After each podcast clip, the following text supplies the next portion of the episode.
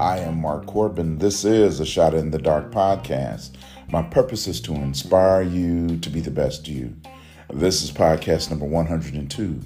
Welcome to Women's Wednesday when we celebrate the women we love, honor, and cherish.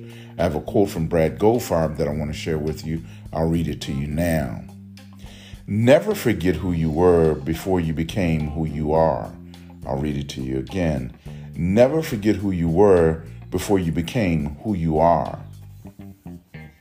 Most of us become someone different because we are afraid to open up the gift God gave us.